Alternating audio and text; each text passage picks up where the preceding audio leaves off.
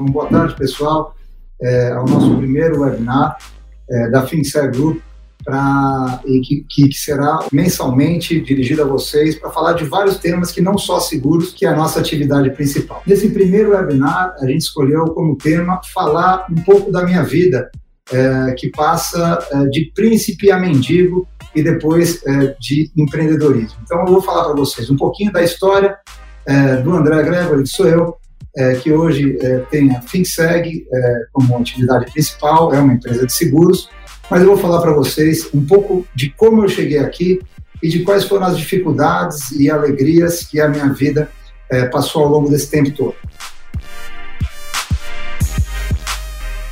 É, eu costumo dizer que eu nasci em berço de ouro. Eu nasci em berço de ouro porque meu pai vinha de banco, meu avô tinha banco, é, eu nasci praticamente dentro de uma mesa de operações de banco. Para quem conhece banco sabe que banco tem mesa de operações, eu nasci basicamente dentro de uma mesa de operações. Até curso de caligrafia eu fiz porque eu era tido é, é, para ser o presidente do banco da minha família e por assim era a minha vida. Então sempre a minha vida inteira é, eu fui treinado para ser banqueiro, para ter banco, para trabalhar no ramo financeiro e tudo mais. Só que várias coisas aconteceram ao longo do tempo que eu vou explicar para vocês. A minha vida começou, é, aos, a minha vida financeira começou aos 15, 16 anos, quando eu comecei a trabalhar na Bolsa de Valores. Para quem lembra da, da, da, Bolsa de Valores dos anos 80, era uma euforia.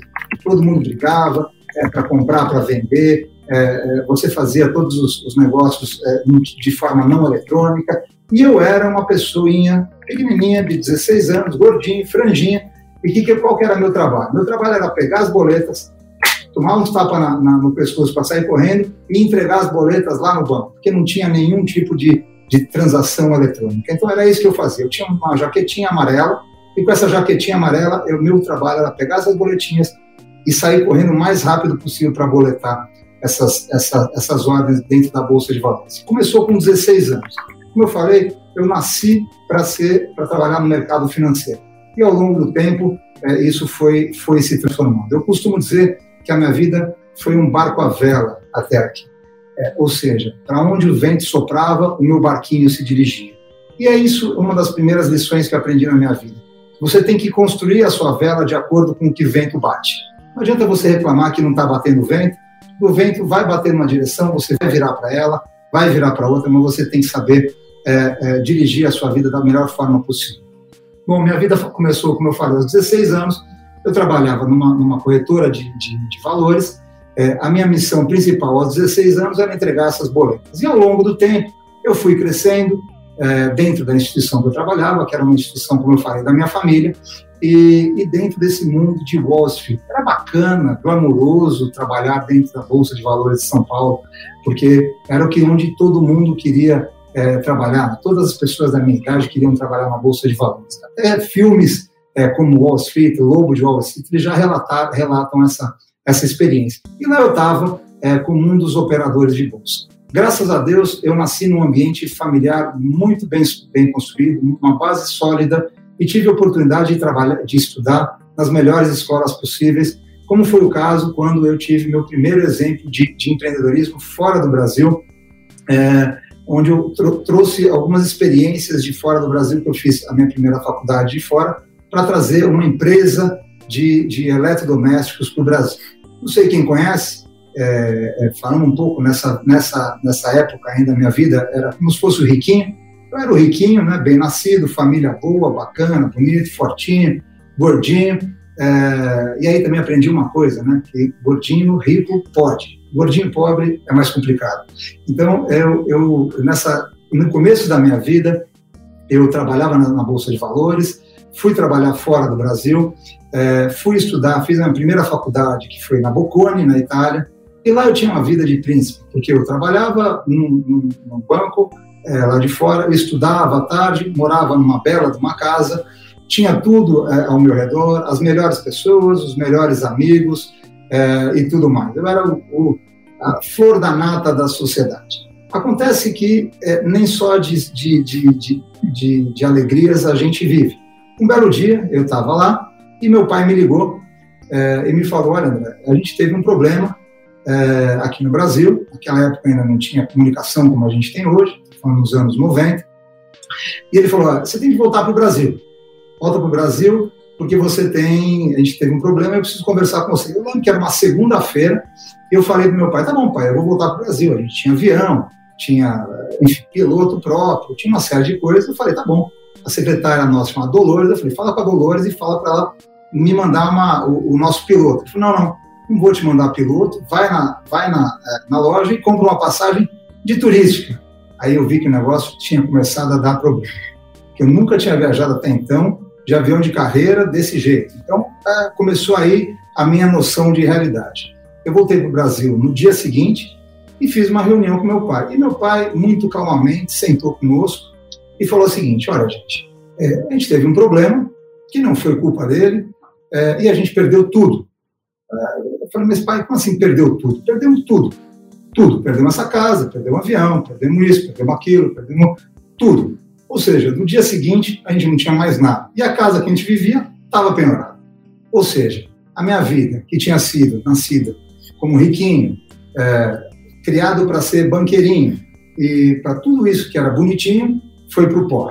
E aí eu comecei a minha vida de fato. Ele virou para mim e falou: André, agora é contigo, se vira. Eu tinha 21 anos de idade nessa época. E a partir desse momento, eu comecei a de fato a construir minha vida. E mais uma vez, levando, aproveitando o vento e a maré do que estava acontecendo. Bom, eu acabei minha faculdade é, na Itália. Para acabar minha faculdade na Itália, eu tive que fazer de tudo, é, porque a faculdade era cara. Vocês podem imaginar quanto custa uma faculdade, que era tida como uma Harvard naquela época, na Itália, é, que é a Bocconi. É, eu, para pagar a faculdade, eu fazia de tudo. Eu fui é, assistente de, de museu, de teatro, é, sightseer, para quem sabe o que é sightseer, aqueles ônibusinhos que as pessoas vão, que os turistas vão e o, e o cara vai falando, ah, isso aqui é ali, isso aqui é isso, isso aqui é aquilo. Eu não conhecia nada, mas eu ia me virando. Ou seja, eu fiz de tudo para conseguir pagar a faculdade, fui garçom, eu fiz é, é, de tudo. Até que eu consegui pagar a faculdade e voltei para o Brasil. Quando eu voltei para o Brasil, eu voltei trabalhando no mercado financeiro, porque era o mercado que eu conhecia, num banco é, estrangeiro, que era o banco que era é, associado ao banco da minha família, chamado Citibank. E lá no Citibank eu tive uma carreira bastante rápida e de crescimento muito grande. Eu comecei a trabalhar na Bolsa de novo, como eu tinha começado com 16 anos, eu voltei a trabalhar na Bolsa, da Bolsa eu fui para a mesa de operações, da mesa de operações eu fui para a mesa de câmbio, da mesa de câmbio eu fui para a mesa corporate, e aí eu consegui ser rapidamente um diretor do banco, é, pequeno, um diretor adjunto, mas com pouco tempo já ganhava bastante dinheiro, e já conseguia ser o pilar da minha família.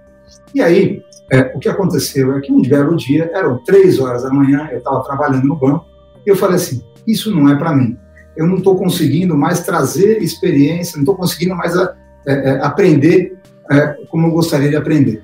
Aí, é mais uma vez é, que você aprende na sua vida que você tem que mudar as coisas, tem que dar uma, uma saculejada para conseguir mudar os seus, os seus horizontes, mudar a sua, a sua, o seu objetivo de vida. Voltei para a Itália, e lá na Itália eu conheci um senhor que tinha uma, uma loja, uma, uma, empresa de eletrodomésticos que fazia vaporeto. Basicamente era um negócio de ferro de passar, com vapor, e que vendia um monte na Itália. Eu achei aquilo muito interessante, mandei uma carta para esse senhor e esse senhor resolveu me responder falando, olha, se você quer levar isso para o Brasil, você leva para o Brasil, mas eu não vou te dar nenhum produto, vou te vender. Ele me vendeu alguns produtos e eu comecei a vender esse produto junto com um amigo meu aqui no Brasil.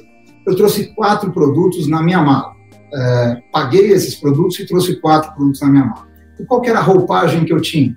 Eu ia de terno e gravata é, para as amigas da minha mãe, vender de porta a porta e falava para elas: olha, tia, me ajuda, porque né, você sabe, meu pai aconteceu isso que aconteceu, é, eu estou vendendo esse produto aqui, que é revolucionário, que vai ajudar a senhora na sua casa e tudo mais. Então, eu aprendi a trabalhar o varejo e aprendi também que o boca a boca funciona muito bem. Fazendo uma história curta, com o Vaporeto a gente começou vendendo, começou vendendo quatro peças. Em três anos, a gente foi o maior vendedor de eletrodomésticos do Brasil, chegando a vender um milhão e meio de peças de Vaporeto a 2 mil dólares naquela época, estou falando 1900, nos anos 90, no final dos anos 90. No final dos anos 90, o que, que aconteceu? De novo, o vento parou de soprar, porque o Brasil enfrentou vários problemas, o principal deles foi é, é, a crise cambial, a crise da China, a crise da Rússia, é, e finalmente em 2000 2001, o apagão. Para quem não conhece, para quem não sabe o que é o apagão, o apagão é, era uma, um racionamento de energia que você só podia usar um pouquinho de energia é, na sua casa. As pessoas de, dessa época vão lembrar que a própria Rede Globo fazia um comercial que era o seguinte: desliga tudo, desliga a geladeira, usa ferro a carvão, mas deixa a sua televisão ligada. Claro, eles vendiam televisão. Mas nessa época foi uma época de crise muito grande para o setor de eletrodomésticos, porque você imagina se acabar combustível, o que acontece com a indústria automóvel. E aí esse foi meu último, vamos dizer, suspiro nessa indústria. Depois de ter reinventado a indústria de eletrodomésticos, ter vendido porta a porta, de criado a venda por telefone, de criado a venda por televisão, a gente finalmente teve o último suspiro que eu tive nessa indústria, que foi 2001 para 2002, para não falar também que teve era essa época era a época da crise é, do governo pré-Lula. Ninguém sabia o que ia acontecer, o dólar estava quatro reais, ou seja, era o caos. Não tinha dinheiro de investidor, não tinha nada. E aí a gente reinventou o Vaporeto, criamos alguns, alguns produtos baratos, porque a gente usava muita pesquisa, reinventamos Vaporeto e criamos produtos é, mais é, de ferro de passar barato e outros produtos que a gente não tinha na nossa linha. Novamente, foi um turnaround da empresa, a empresa voltou a vender muito, até que, como eu falei, veio o apagão e o apagão acabou matando essas empresas. Para vocês terem uma ideia, é, nessa época, Brastemp, Electrolux e a maioria dos nossos concorrentes na época demitiram quase que todo o quadro inteiro. Eu, é, acreditando muito nas pessoas, acreditando muito no país, acabei não demitindo ninguém. E esse foi talvez é, não o meu erro pelas pessoas, mas o meu erro como empreendedor. Naquela época era época de retrair, eu resolvi acelerar porque acreditava que esse mercado iria voltar. Fazendo uma história curta de novo, em 2003 eu vendi a empresa e voltei para o mercado financeiro. O que eu costumo dizer é que o que quase me quebrou me levantou. Naquele, naquela época, o setor de energia estava sofrendo é, um não investimento de quase 20 anos. É, e eu percebi que dentro desse mundo de, de, de setor de energia, é, iria haver um investimento, investimentos muito grandes, é, principalmente porque naquela época o governo, já o governo Lula, já um governo Lula que todo mundo sabia que já que não ia ser aquele problema que todos estavam imaginando antes da eleição, começou a investir muito nas é, novas matrizes energéticas. E aí começou a incentivar é, as hidroelétricas, as, as, as, eólicas, as energias é, alternativas. E aí eu vi nesse mercado um mercado muito interessante para que eu pudesse voltar para o mercado financeiro construindo é, projetos de energia. E aí eu fiz vários projetos, para falar bem a verdade, eu fiz mais de 30 projetos de energia, passando de PCHs até termoelétricas e tudo mais. E foi exatamente nesse momento que eu me deparei e eu comecei é, é, a conhecer o mercado de seguros. Porque o mercado de seguros, naquela época, ainda era um mercado bastante incipiente no Brasil, como, aliás, ainda é hoje. Hoje a gente tem 4,5% do PIB é, para o mercado de seguros. Naquela época a gente tinha menos de 1 ou 1 no máximo é, de penetração. E eu percebi que esse era um bom mercado. Aí, de novo, eu fui para a rua, é, usei minhas velhinhas do meu barco e comecei a procurar uma seguradora para comprar. Eu não tinha um centavo no bolso. Para comprar uma seguradora, que é como um banco, você tem que ter dinheiro. Eu não tinha dinheiro, mas eu tinha muito boa vontade e tinha uma ideia. E a minha ideia era fazer uma seguradora diferente de tudo que, de tudo que existe por aí. Depois de procurar, de procurar, de procurar, eu tive a sorte de conhecer uma seguradora chamada Signa. Signa é uma das maiores seguradoras do mundo e estava de saída do Brasil. Desde 2003, e eu estou falando nessa época, já estou em 2006, mais ou menos, a Signa resolveu sair do Brasil. E eu vi na compra da Signa, por um real, a oportunidade de montar uma seguradora do jeito que eu queria. E já era mais ou menos pensando do jeito que eu penso hoje. Era uma seguradora cloud. Ela tinha todos os seus, os seus sistemas numa nuvem, não na nuvem que a gente conhece hoje, mas numa nuvem terceirizada. E eu me preparei é, para o mercado que eu imaginava que iria crescer, e era uma aposta, mas era uma aposta que, graças a Deus, depois se tornou realidade, de fazer uma seguradora leve, é, com um corpo efetivo de pessoas muito bem preparadas, diferente de tudo que existia por aí.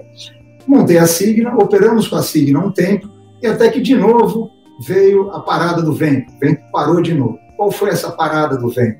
É, a, a, o regula, nosso regulador pediu que eu incrementasse o capital da Signa em quase 20 milhões de reais. E eu não tinha, como falei, nem um centavo no bolso, embora a Signa já tivesse operando, já tivesse ido muito, já tivesse indo muito bem nessa época. Que aconteceu? Eu fiz um, um PowerPoint, eu fiz um projeto e fui falar é, com dois banqueiros, é, um André Esteves e outro o Walter do Banco Fator, que acabou é, comprando a ideia e eu me tornei é, sócio do Fator, é, da Fator Seguradora e transformei a Signa em Fator Seguradora. A Signa foi é, com a Fator, e aí sim, já desse, dessa vez Fator Seguradora, ela saiu de último lugar a primeiro lugar do ranking em três anos. Por que isso? Porque o mercado segurador, naquela época, ainda estava começando nesses produtos, que são os produtos financeiros. E o meu modelo era de entregar valor, ser muito mais rápido, ser muito mais prestativo é, é, e oferecer um serviço que o cliente não estava acostumado naquele momento. A seguradora cresceu muito, foi muito bem, virou um dos ativos que mais é, é, fizeram dinheiro no Banco Fator naquela época. Isso foi muito bem até 2010, 2011, é, quando eu, num eventual é, é, acaso do destino, o vento mais uma vez mudou de lado, soprou para outro lado, e eu fui convidado pelo André Esteves, que eu já conhecia, como eu falei, eu já tinha apresentado esse modelo de seguradora para ele, é, fui, fui, apresentado, é, apresentei a ele o modelo de seguros, e numa conversa absolutamente informal, é, ele me convenceu a fazer isso no, na, no BTG. E aí eu entrei no BTG, meados de, no final de 2011, é, para começar um negócio de seguros com uma cabeça de ser um negócio de seguros global. E olha que coisa, se eu ficasse no fator naquela época, e esse é um, é um ponto importante, é não ser acomodado. Se eu ficasse no fator naquela época, eu estava muito bem, obrigado. A fator seguradora era ótima, ganhava muito dinheiro, como ganha até hoje. Eu estava bem estabelecido, tinha um cargo excelente, eu tinha prestígio, eu tinha é, uma remuneração muito boa, e eu troquei tudo isso pela incerteza de fazer algo que eu tinha, tinha vontade de fazer, que era tornar esse projeto de seguro global. E assim é, eu me transferi para o BTG, sendo sócio, começando como sócio do BTG, e com o intuito de fazer toda a área de seguros do BTG. E aí, de novo, fazendo uma história curta, é, quem conhece o BTG sabe que é uma casa que gera muita é, muitas é, é, expectativas, gera muitas responsabilidades, mas também muitos desafios. A gente criou no BTG não só uma, como quatro seguradoras, duas corretoras, uma resseguradora, ou seja, o negócio que era para ser uma seguradora acabou virando um negócio de seguros completo. Ou seja, a gente atendia desde a pessoa física é, mais humilde até a empresa é, mais rica é, possível. Ou seja, a minha ideia de ter o one-stop shop começou exatamente ali no BTG. A gente atendia a todo tipo de cliente e usava muito bem o cross-selling. Foi uma história é, de sucesso, de alegria, e que acabou em 2015, quando eu resolvi, é, depois de, de, de, ter feito três é, empresas desde o zero, eu resolvi começar a minha própria empresa, é, que era uma empresa, que é uma empresa de seguros, mas que trabalha totalmente digital. Eu via que o mundo estava mudando, eu via que o mundo de seguros estava mudando, o mundo financeiro estava mudando, as fintechs estavam nascendo. Eh, e eu, ao longo da minha vida, ao longo da minha experiência de, de laboratórios que eu fiz, ao longo eh, das viagens que eu tive, eu acabei vendo que isso seria uma boa oportunidade para começar algo que fosse absolutamente diferente do que se existia até o momento. Estou falando de 2015, setembro, quando eu saí do BTG. Eu fiquei um ano é, sem, sem, sem poder, por força de contrato, sem poder é, abrir a empresa e usei esse ano como laboratório. E, aliás, aí eu tive uma bela de uma experiência quando eu fui para os Estados Unidos e fui para o Vale do Silício, eu aprendi que aquele, aquela pessoa que eu, que eu tinha nascido para ser, é, é, que só trabalhava, que só queria criar riqueza, que só queria fazer fazer é, negócios grandes e tudo mais, essa realidade desse ser humano estava mudando no mundo inteiro. As pessoas, e principalmente essa nova juventude, ou essa juventude, está muito mais preocupada com o seu bem-estar e com o social e com fazer coisas é, para o próximo, coisa que eu e a minha geração, a gente absolutamente ainda não estava preparado para isso. Foi um choque de realidade, mas me fez entender um pouco da cultura dessa nova geração, é, que hoje é o nosso consumidor. é, esse preparo, essa preocupação com a, com a ecologia, com a natureza, com o social, com fazer alguma coisa que não necessariamente dê dinheiro, mas que traga reconhecimento. Esse foi um choque muito grande e me ajudou muito a entender e a criar o que a gente, o que a gente tem aqui é, hoje dentro da FinSeg. Ou seja, mais uma vez, é, é, o vento soprou para uma outra direção, mas dessa vez eu peguei o manche e resolvi ir em direção ao vento. Eu queria criar algo que fosse absolutamente diferente. Nós estamos falando de 2015. 2015, o Brasil vivia uma das suas piores crises, tanto política quanto econômica. E aí, você sabe que não falta a pessoa falar que você é louco, você vai quebrar, para que você vai fazer isso? Ou seja, é, é preciso muita resiliência, muita vontade e muita coragem para você seguir o seu sonho. E mais uma vez eu estava seguindo o meu sonho é, de algo que eu sabia, eu acreditava e, e queria fazer muito, que era a, a criar uma seguradora digital, que foi assim que a gente nasceu, é, para criar produtos digitais que pudesse ajudar o consumidor a ser muito mais rápido na contratação de seguro, muito mais transparente e ter um preço muito mais justo. Assim nascia, é, em meados de 2016, que foi quando eu consegui, é, quando acabou o meu período de contrato, é, nascia a FinSeg. A gente costuma dizer que a FinSeg é, uma, é um híbrido de seguradora, de corretora, de assessoria, de tudo. FinSeg é um marketplace. Mas falando um pouco do modelo da FinSeg, não especificamente da FinSeg, mas de quando você, de fato, quer alguma coisa, você sabe onde você quer chegar, mas você não pode ter uma ideia fixa, porque não existe verdade absoluta, vou falar da FinSeg. A FinSeg nasceu para ser uma seguradora digital. Por que, que ela tinha que ser uma seguradora digital? Porque ela tinha que fazer um produto digital. E no mundo inteiro, o que se via era muito mais, era distribuição digital do que produto digital. E o que é produto de seguro digital? Produto de seguro digital aquele produto que você demora menos de um minuto para contratar. É o produto que você é, quase que não fala com ninguém. É o produto que você tem transparência. É o produto que você arrasta um botãozinho e consegue comprar. Isso é um produto digital. Mas aí, ao longo do tempo, eu fui percebendo que eu tinha que mudar o projeto. Não adiantava nascer uma seguradora numa época que ainda o mercado não comprava uma seguradora digital. E aí o modelo mudou, o modelo mudou, o modelo mudou, o modelo mudou, o modelo mudou e o modelo mudou. Até que a gente chegou ao que a gente é hoje, que é um marketplace independente, absolutamente transparente, que agrega todas as seguradoras e com produtos customizados para cada uma das pessoas. Hoje a gente tem 500 mil combinações de produtos. E assim nasceu o sonho da FinSec. É, é, entre 2016 e hoje, a gente já construiu bastante coisa, trouxe bastante coisa de inovação para o mercado e vamos continuar. Porque assim, não adianta. Todo dia existe uma novidade no mercado. Se você não estiver pronto, preparado para se adaptar a essas mudanças e mudar na velocidade que, a, que, essas mudanças exigem, você vai morrer.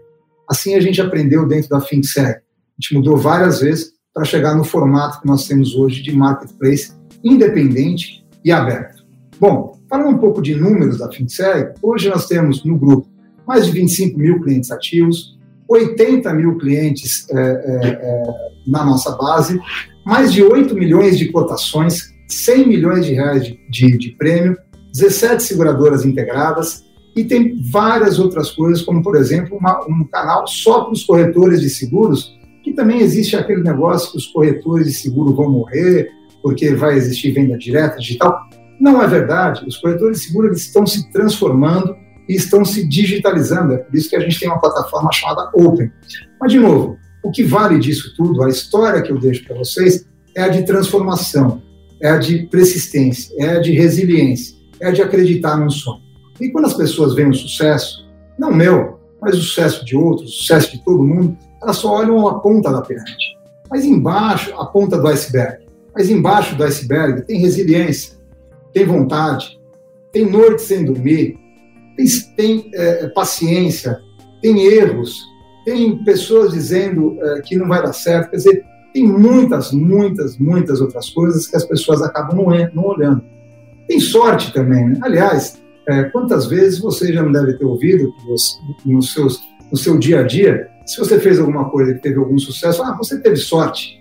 É, pois é, sorte também é um componente. mas não é o único. Você tem que ter muito foco para que as coisas aconteçam. E falando de cinco desafios ou cinco pontos que eu costumo dizer sempre para que as pessoas contra, é, consigam alcançar os seus sonhos, o primeiro deles é vontade de fazer. Você tem que ter absolutamente paixão por aquilo que você está fazendo, determinação, paixão, vontade de fazer. Sem isso, não tem jeito. Você não vai conseguir atingir, porque vários serão os, os, os desafios que você vai alcançar ao, ao longo do tempo. Coragem, muita coragem. Eu, por exemplo, investi as minhas economias quase que todas na FinSec. Continuo investindo, continuamos construindo. Você tem que ter coragem para isso. Para ter coragem, você tem que ter paixão, você tem que acreditar naquilo que você faz. Ouvido grande. Muitas pessoas vão te falar: ah, isso não vai dar certo, você vai quebrar, você é louco, não precisa. O mercado não funciona assim. Não dê bola para isso. Feche os seus ouvidos, embora eles tenham que ser grandes, feche seus ouvidos. Flexibilidade. Sem flexibilidade, você não muda, você não se adequa. Não existe verdade absoluta, como eu falei. Você tem que mudar diariamente e se adequar às novas realidades do mundo. E, finalmente, não mais importante, mas talvez o mais importante, pessoas. Eu costumo dizer que CNPJ é um conjunto de CPFs. Sem, sem CPFs, nenhuma empresa vai, vai para frente. Sem pessoas e pessoas certas, pessoas que estão engajadas, pessoas que acreditam naquele, naquela ideia, naquele ideal, naquela, naquele modelo de negócio, acreditam e dão sangue para aquilo. Sem isso, não, você não vai conseguir construir uma empresa, seja ela que for uma empresa pequena a uma empresa gigante, essas pessoas precisam estar absolutamente apaixonadas pelo modelo de negócio. Aqui dentro da FinSeg, a gente tem um modelo de partnership, que a gente começa com alguns sócios, mas a ideia é que assim, a maioria do que a, que a, que a empresa vai crescendo, várias outras pessoas vão se tornando sócias e que tenham essa, esse espírito de coletividade e de, e, de, e de ser donos do próprio negócio. É isso que a gente quer aqui dentro da FinSec. E uma coisa que não se pode deixar é, é, de ter é, quando você faz alguma coisa, é, seja o que for, é humildade. Quantas vezes eu já não vi empresas que tinham ideias geniais, que tinham pessoas geniais, mas faltava humildade para mudar, faltava humildade para ouvir as pessoas. Quantas vezes eu já não vi empresas quebrarem porque não tinham humildade? A gente tem que ter humildade e de aprender. Eu aprendo todo dia aqui com a nossa equipe coisas que eu não tinha a menor ideia. Aliás, hoje aprendi que isso aqui não chama webinar, chama webinar, certo, Pecado? Justo. Exato. Então, eu não sabia. Então, a gente tem que aprender todo dia, a, a, com bastante humildade, que não existe verdade absoluta. Tudo aquilo que você fez na sua vida talvez não valha nada para sua empresa hoje em dia, porque as coisas mudam muito. Então, humildade. Humildade é a palavra do jogo. Falando do nosso sonho, é, eu consegui, eu acho que estou conseguindo, é, transmitir o que era o meu sonho para o sonho de todo mundo. Então, hoje, toda a equipe ela compartilha esse sonho comigo. Sonhar é necessário. Se você não sonhar, não tem jeito. Se você achar que você vai abrir uma empresa para fazer dinheiro, para ficar bilionário, para e vai para outro ramo. Não tente empreender. Você tem que ter paixão, porque é a paixão que te dá resiliência. Paixão é o que te dá motivação para continuar. Paixão é o que te faz as noites mal dormidas virarem noites bem dormidas e mesmo aquelas mal dormidas, a paixão te faz acordar de manhã e continuar lutando para que aquele negócio seja uma realidade. Então, se, eu, se eu tenho uma coisa a dizer para vocês nesse primeiro webinar, é, é que vocês persigam a sua paixão, persigam o seu sonho dia e noite, que é isso que faz toda a diferença. Hoje a gente tem uma família, é, e o conceito de família dentro da nossa empresa, que é, uma, que é um lugar que a gente passa quase que o tempo todo das nossas, das nossas vidas, tem que ser assim. Você tem que acordar com vontade de ir para o trabalho. Tem que acordar com vontade de ir para a sua empresa. Tem que acordar com, com disposição. Porque se você não tiver isso, não tiver paixão e não tiver sonho, você não vai conseguir alcançar seu objetivo. Então, gente, para esse primeiro webinar, é, era essa mensagem que eu tinha para passar para vocês, de uma forma bastante rápida, bastante sucinta, é, e eu estou aberto a qualquer tipo de pergunta que, porventura, vocês é, tenham para fazer para mim, não só agora, mas também pelas nossas redes sociais e por todos os nossos canais. Tá bom, gente? Estou aqui aberto para as perguntas que vocês tiverem.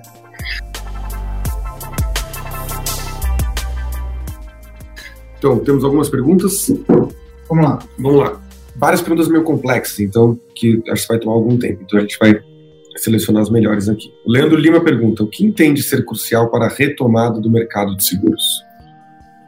Oi, Leandro, tudo bem? Olha, na verdade, é, é retomada, não sei se é retomada, porque o mercado de seguros ele não, ele, ele caiu esse ano, mas talvez em função da economia que também, também desacelerou. Mas eu acho que mais do que retomada é da reinvenção do mercado de seguros. Eu acho que o mercado de seguros está passando por uma fase de reinvenção total. Ah, o papel das insurtechs, que é o caso da FinSeg, ela vem justamente para isso, é, trazer novas, vamos dizer, novas experiências dentro do mercado de seguros. Acho que o mercado de seguros tem que estar aberto a essas experiências. Não pode se fechar, se retrair, tentar brigar é, contra a, a essas inovações, porque eu acredito que isso é um, é um caminho sem volta. Acho que o mercado tem que estar aberto e aprender mais sobre, sobre principalmente marketing digital e, e novos produtos e tudo mais. Então, eu diria que o mercado tem que estar mais aberto. Ele responde também que obrigado, mas ele diz a retomada em virtude da economia, que ele acha que a economia talvez não seja. É, a, a, o mercado de seguros, assim como o mercado automobilístico, assim como vários outros mercados, varejo e tudo mais, ele sofre quando o mercado tem retração. Então, acredito que já no ano que vem a gente deve ter uma expansão do mercado de seguros, é, já chegando de novo a dois dígitos, como foi como tem sido até o ano passado. Esse ano a gente não vai crescer dois dígitos, mas o mercado deve voltar a crescer dois dígitos no ano que vem com a retomada da, da economia. Por exemplo, é, a gente tem visto que o mercado automotivo, né, de venda de automóveis, começou a sua retomada, começou a crescer de novo. Então, eu acho que isso impulsiona o setor como um todo. O K. Borges, pode chamar ele de K, é assim que ele se identifica, ele, ele fala assim, Abre aspas. André, em matéria de escala, todos sabemos que o mercado de seguros é altamente escalável, né? Que ganha escala. Uh, nas suas mais diversas carteiras. Mas qual é o foco principal da ThinkSeg? É alto? Ele pergunta. Sim, na verdade, a ThinkSeg ela trabalha com, com linhas pessoais e linhas para empresas, né? Então, chamadas personal lines e corporate lines. É, dentro das linhas pessoais, eu não diria que é o maior foco, mas é o primeiro é, é, produto a ser explorado é o produto de alto. Por que isso? Porque o produto de alto é o mesmo desde os anos 60. Então a gente está tá aqui para reinventar o produto de alto, que é o produto fora o saúde, é o produto mais consumido de seguro do Brasil. Então a gente está começando sim com mais foco no seguro de alto, mas temos aí é, produtos que estão por vir, como residencial, temos seguro de vida, temos um seguro é, de saúde que vai vir também, todos eles com essa roupagem mais digital, mais fácil, mais transparente e com preço justo. O Leandro Lima, acho que é o mesmo Leandro Lima, inclusive, ele fala o seguinte: gostaria que explorasse um pouco sobre a utilização de Big Data na precificação. É, é, é a gente usa Big Data aqui é, e essa é uma coisa, é um, é um, tema talvez polêmico, porque o quanto que a gente pode usar dos dados de uma pessoa para poder fazer precificação. Aqui a gente usa dados públicos mas é, o mercado ainda está engatinhando no que diz respeito ao underwriting com Big Data. Eu diria que ao longo do tempo, ao passo que as pessoas se sentirem mais confortáveis de compartilhar seus dados com as seguradoras, é, isso vai melhorando e vai incrementando as, as inteligências artificiais das companhias, a gente mesmo tem a nossa aqui, para melhorar a subscrição, para melhorar a precificação e para ser mais justo. a palavra aqui é justo. Quanto mais é, é, é, assertivo for o Big Data, mais assertivo for o modelo de análise da seguradora através de Big Data, melhores vão ser e mais justos vão ser os preços. E legal falar que a gente vai fazer um webinar só de Big Data também. É verdade, nós vamos fazer um webinar só de Big Data, é, trazendo aqui para vocês tudo que a gente tem de experiência com Big Data e tudo que está acontecendo não só aqui, como fora do Brasil. O mesmo K pergunta como posso cadastrar a minha corretora para atuar junto à ThinkSeg. E, qual, e já junta com uma outra que é parecida, que é a do Ricardo, que ele pergunta qual é o modelo de subscrição aplicado na ThinkSec. São duas perguntas é, até diferentes. É. Assim, olha, é, para se cadastrar, você vai no nosso, no nosso site, tem uma aba ali, corretores, você preenche os seus dados e a gente passa por um crivo, por uma análise para você virar um corretor cadastrado da FinSec. É, quanto ao modelo de precificação de underwriting, como eu falei, a gente usa muita tecnologia, muitos dados e modelos preditivos para a gente fazer o underwriting dentro é, da FinSeg através de canais digitais e dados digitais. mais uma vez falando de Big Data e inteligência artificial. A gente usa, esse é o nosso modelo, esse sinteticamente, é, essas são as ferramentas que nós usamos para o nosso modelo de, de underwriting aqui dentro. Além de, obviamente, de sistemas antifraudes e de uma série de coisas é, que nós temos dentro de casa hoje. E a última pergunta para terminar, porque já estamos quase com 40 minutos. A Sheila, suponho que é isso, Sheila Wada, pergunta: como avalia a cultura de consumo de seguros? O que falta para se popularizar, se é que não está popularizado? E o consumo digital pode mudar esse cenário?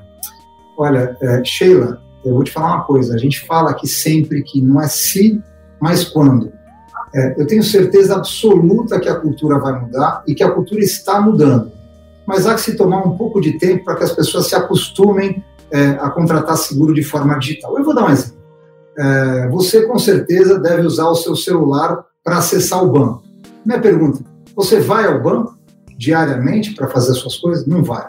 Eu costumo dizer que a pessoa que usa o celular é, para contratar um seguro não volta para trás para a fila do banco.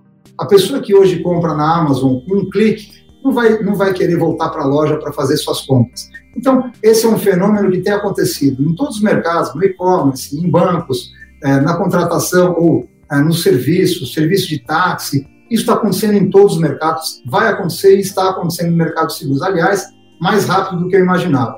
Esse é um fenômeno mundial, não é só no Brasil que isso ainda não, que a gente ainda não tem a cultura de contratação pelo celular. Aliás, eu falo que contratar celular, contratar seguro não é uma coisa legal. Ninguém acorda com vontade de contratar é, seguro, né? Sábado a pessoa acorda com aquela vontade, toma um café da manhã e fala: Ah, hoje é meu dia de contratar seguro. Não é chato.